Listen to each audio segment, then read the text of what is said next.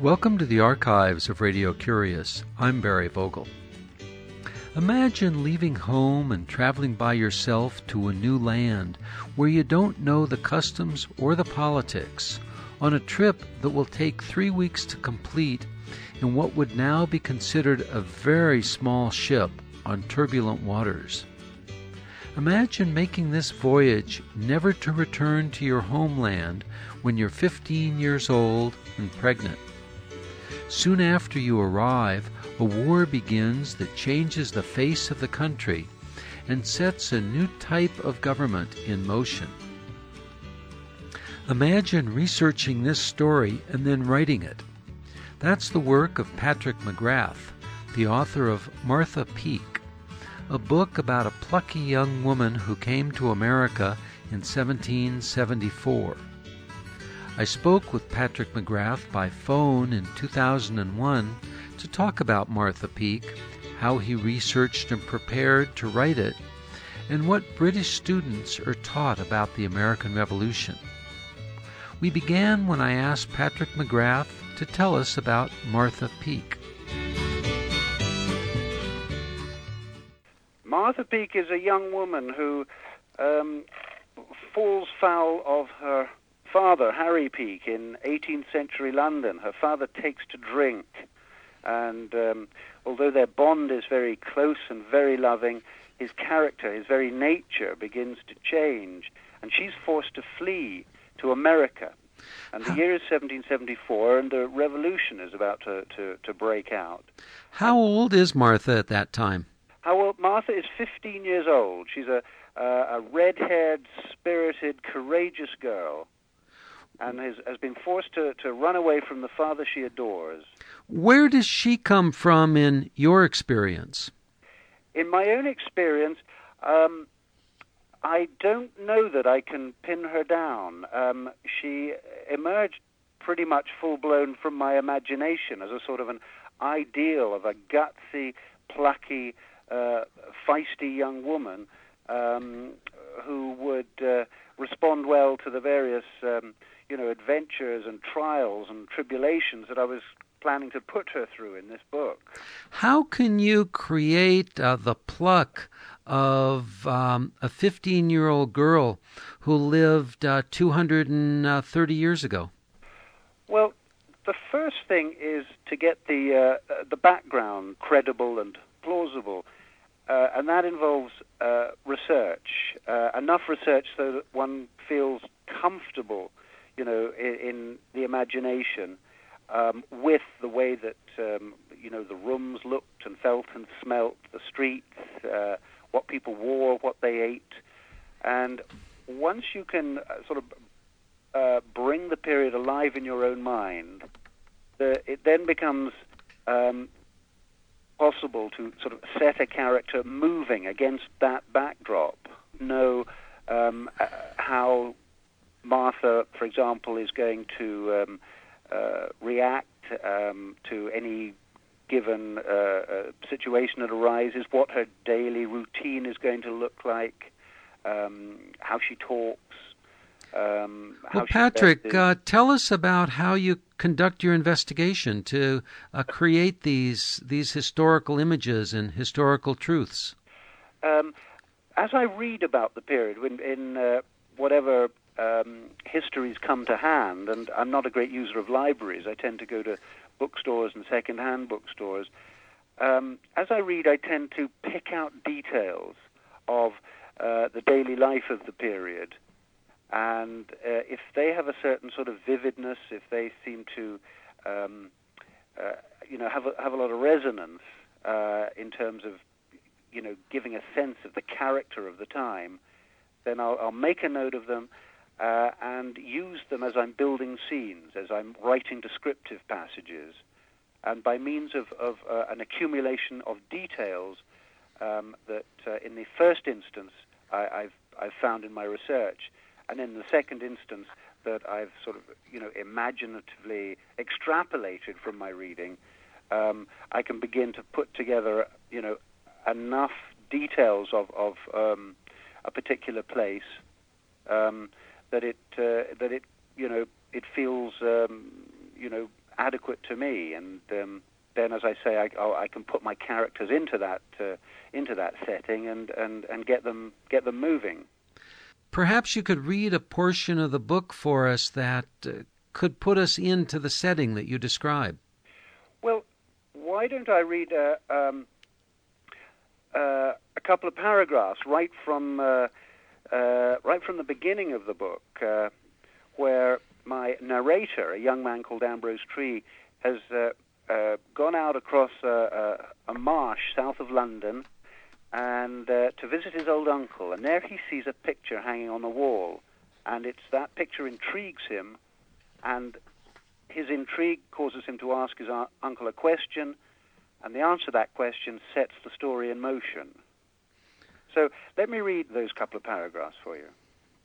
I found the old doctor seated close to a blazing coal fire in a small, gloomy room with a heavy Turkey carpet on the floor and thick, dark curtains on the windows. He had a blanket on his knees, a tome in his lap, and a jorum of Hollands and water close to hand. As he turned toward the door, I saw at once that he, he could not belong for this world, so frail did he appear, his skin in the firelight as white and brittle as paper. But on recognizing me, a light came up in those dim and milky eyes. He fixed me with a gimlet stare and cried to me to come in. Come in for the love of God, for the draught was a chill one. And he pointed with a trembling finger to the aged leather armchair on the other side of the fireplace. But still I stood there in the open door, rooted to the spot. I was transfixed by the painting hanging over the mantelpiece. I had never seen it before. It was the portrait of a robust, broad shouldered man of between 30 and 40 years. He stood against a wild moorland scene, a pine flattening in the gale on the brow of a distant hill, and rags of black cloud flying across the sky. He wore neither hat nor wig, and his long hair was tied at the back with a blue ribbon, a few strands torn free by the wind. His shirt was open at the throat, his skin was pale, and his eyes were like great dark pools, full of life and full of pain, but hooded somehow, lost in shadow as they gazed off into some unknown horizon. It was not a handsome face. It was carved too rough for that, but it was a strong, complicated face, hatched and knotted with sorrow and passion, a big stubborn chin uplifted, the whole head uplifted, lips unsmiling and slightly parted, and the expression one of defiance, yes, and purpose. I felt at once that the artist, for all that he had caught some fleeting expression of this fierce romantic spirit, could not have done him justice. Nobody could have done justice to this man. My Uncle William nodded at me with a pursed smile as I stood, as I closed the door behind me and moved to the chair by the fire, my gaze still fixed on the painting, and slowly sat down. You know who he is, eh? said my uncle. No, sir, I said. I do not. No? Then shall I tell you? It was Harry Peake. Harry Peake was um, Martha's father. That's right. Um, what kind of a person was he? You, you tell us in, in the passage that you read um, about how he was first seen, brought into the book. This is how he's first seen, and as the um, as the story begins, we find Harry uh, as a young man uh, living in Cornwall, in the west of England, in the 1760s. He, uh, he's a smuggler. Uh, he uh, is a big, um, strong, well liked, um, uh, active, competent man, a leader among men, really. Um, he has a natural gift for poetry, uh, but he has a weakness for the drink. And in those um, first pages, uh, we see him uh, very much the master of in, his environment, which is the, the, the rough, craggy uh, headlands and, and cliffs of Cornwall, where he um, where he works basically as a smuggler and a fisherman. Um, but we'll soon uh, see his fortunes change when, uh, in his drunkenness one night, he manages to burn down the family home, a fire in which his wife dies, and in which he is is uh, uh badly injured by a falling beam that that uh, grossly deforms his spine. Is that kind of event, um, in your knowledge, common? Did that happen often? Well, I don't know that it happened often, but this book is um, uh, it's it's a, a romantic uh, book. It's a, a, a big, sweeping, and rather melodramatic sort of a novel. That's what I set out to write here.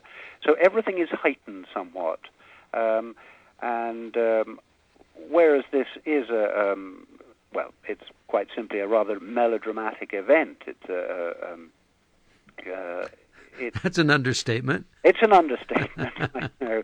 Um, but uh, what I wanted to do was um, uh, give Harry Peake um, some some reason to be.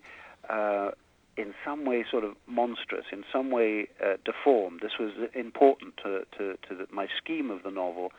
Um, and this is the way I chose to do it. I could have done it in, in quieter ways, in more naturalistic ways, um, but the theme of fire was important in this book, and also the theme of alcohol. And this was a way of, of putting together all those um, uh, themes that, that will that will you know recur again and again throughout the book in, in sort of in, in different forms. I want to take a moment and say that this week we're talking with Patrick McGrath, the author of a new book called Martha Peake about a 15 year old young woman in 1774 who flees England and comes to Boston. You're listening to Radio Curious. I'm Barry Vogel. Patrick, when you choose the themes and weave them together, uh, is there a particular message, um, an underlying message perhaps, that you seek to convey? Um, there is. It uh, it develops in the writing of the book. I don't sort of come to the to the writing of a book with uh, with a, a message uh, very clearly articulated in my mind. Uh, with this one, I knew I wanted to write a historical novel, and I wanted to um, address the uh, question of, of, of, how reliable is the uh, is the history we learn, and the historical images that we have of the past, particularly something as, as important and, and vivid in the American imagination as, as the revolution.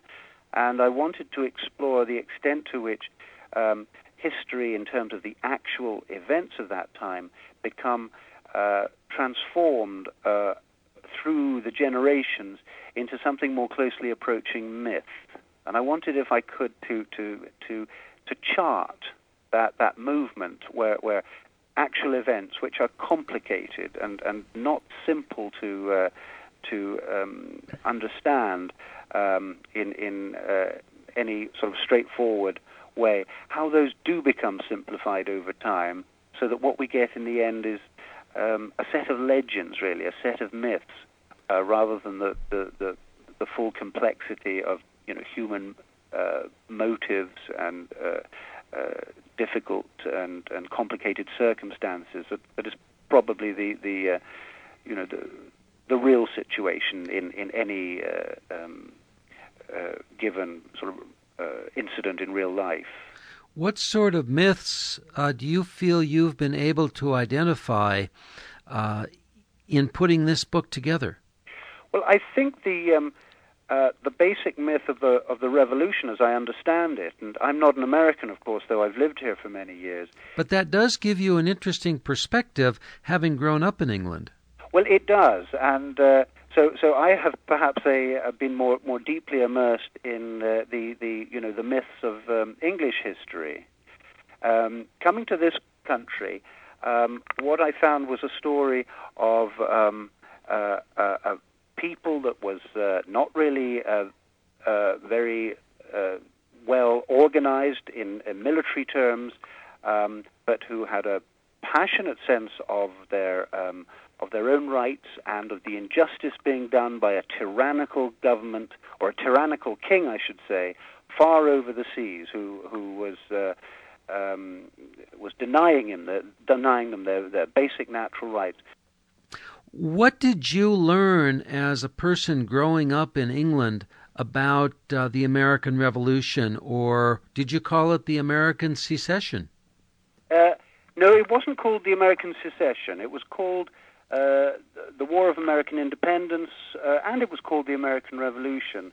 And um, see, th- this is one of the interesting um, aspects of history that I, I wanted to explore. Um, in the novel is that uh, growing up in England, I would have a very different picture of it, obviously, uh, from somebody like yourself growing up uh, in America. Right. And just a moment ago, you characterized uh, the king as being a tyrant. Well, from the American point of view. But how about from the British point of view? From the British point of view, um, King George III um, sort of oversaw um, a major sort of expansion of um, British power uh, overseas. Uh, he also went mad, we know that, but um, we, we, we find that um, rather quaint and interesting.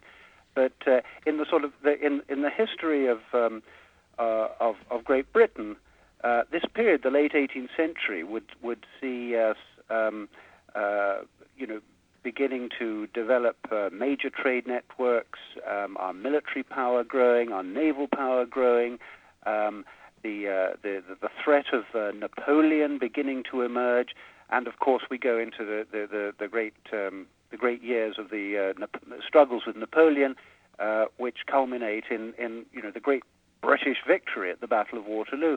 And I think it's a, you know the American story is something of a sidebar to this, a rather um, you know embarrassing um, uh, event in, in which we managed through um, through some clumsiness uh, to um, to lose some rather important colonies. But this certainly wouldn't be central to our um, picture of um, uh, of uh, Britain in in that period. Um, whereas, of course, um, if uh, if you grew up in the United States, this is the, the, the seminal event. This is the birth of the republic, and um, instead of seeing uh, Britain as a great nation getting ever greater year by year, uh, it seems that the the British um, are a people uh, under the under the thumb of a tyrannical king. Um, who uh, had very short shrift with the uh, the colonies in terms of what their natural rights were, what their political and economic rights were, um, and would um, um, you know take no sort of um, defiance. And uh, when the colonies attempted to establish more control over their own affairs, um, the British responded. Uh, you know, with a series of rather punitive laws, and eventually with, with a military occupation of Boston. I'm curious about your characterization of, um, uh, I think the way you put it, uh, England and Britain proceeded with some clumsiness. Um, what do you mean? Is that your interpretation now, or is that the way it, is taught um, in the history books and in the history lessons? Um, I don't know how it's taught in this country, but in the reading of my uh, uh, of the history um, that that um, that I found um, in my uh, research for this book, um, the British uh, failed to realize. It seems uh, certainly the British government failed to realize um, just how important uh, economic expansion was to the Americans, and also how much they treasured the um, the rights of, of self government that had been established in the colonies, particularly Massachusetts, in the um, you know 100 150 years that uh, you know the, the, colonies had been in, in existence, and they trampled roughshod over those rights by imposing uh, taxes uh, from London without any consultation uh, with the colonies, and failed to understand that the colonies uh, uh, or many of the, the, the colonists, would be uh, outraged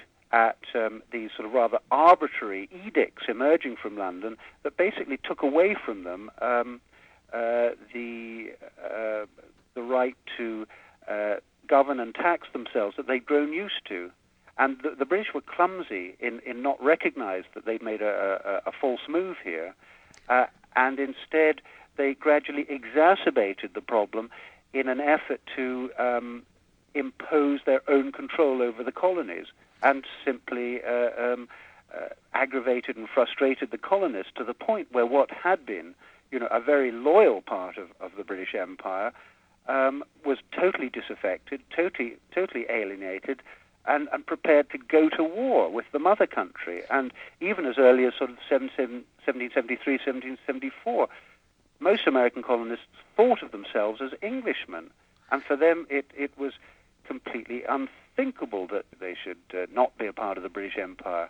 Do you think and, that and the government, I think, you know, uh, undid all of that goodwill, forfeited it.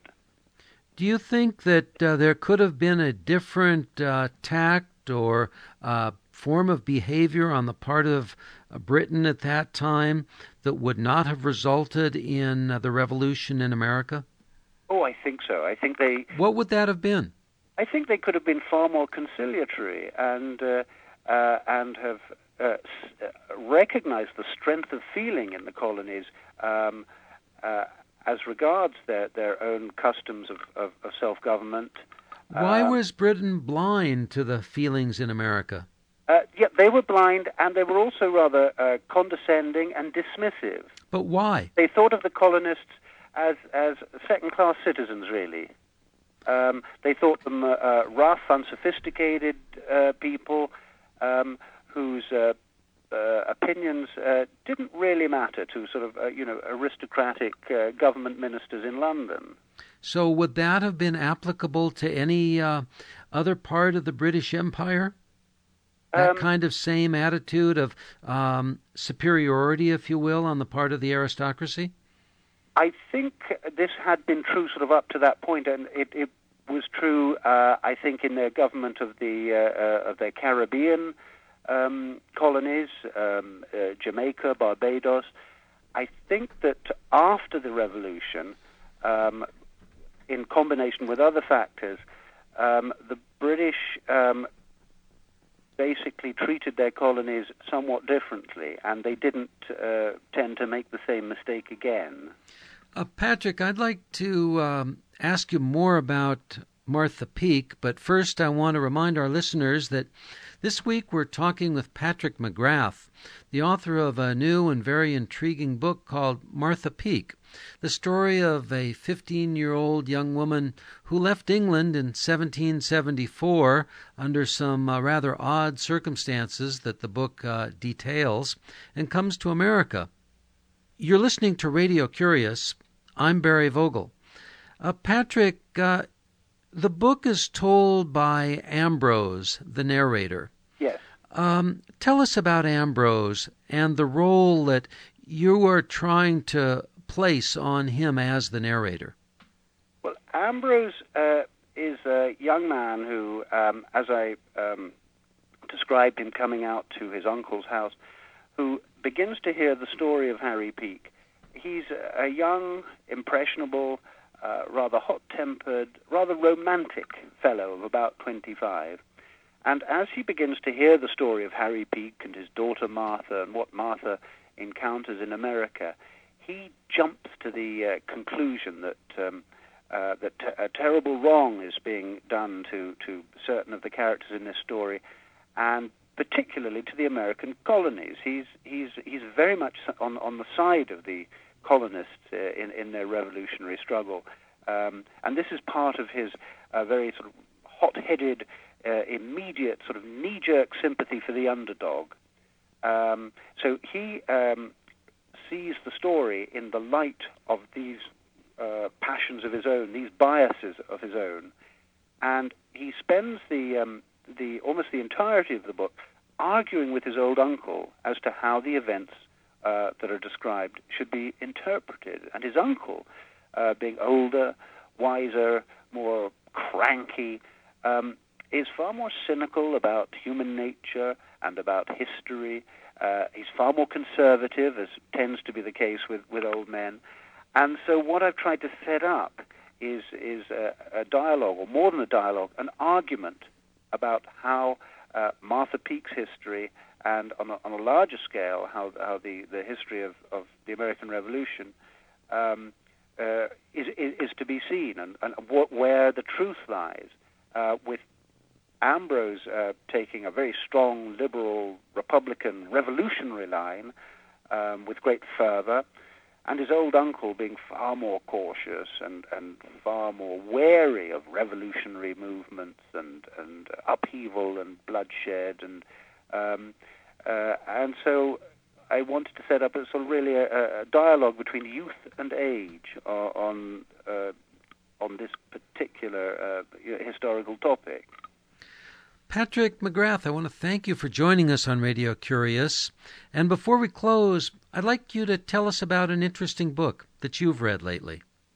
Well, um, as you can imagine, my thoughts have been um, very much uh, uh, tied up with uh, the American Revolution recently, and I've just come upon a book um, which I've uh, I've not finished yet, but uh, um, I'm enjoying enormously. It's called The First American, and it's the life and times of Benjamin Franklin by a historian called H.W. Brands.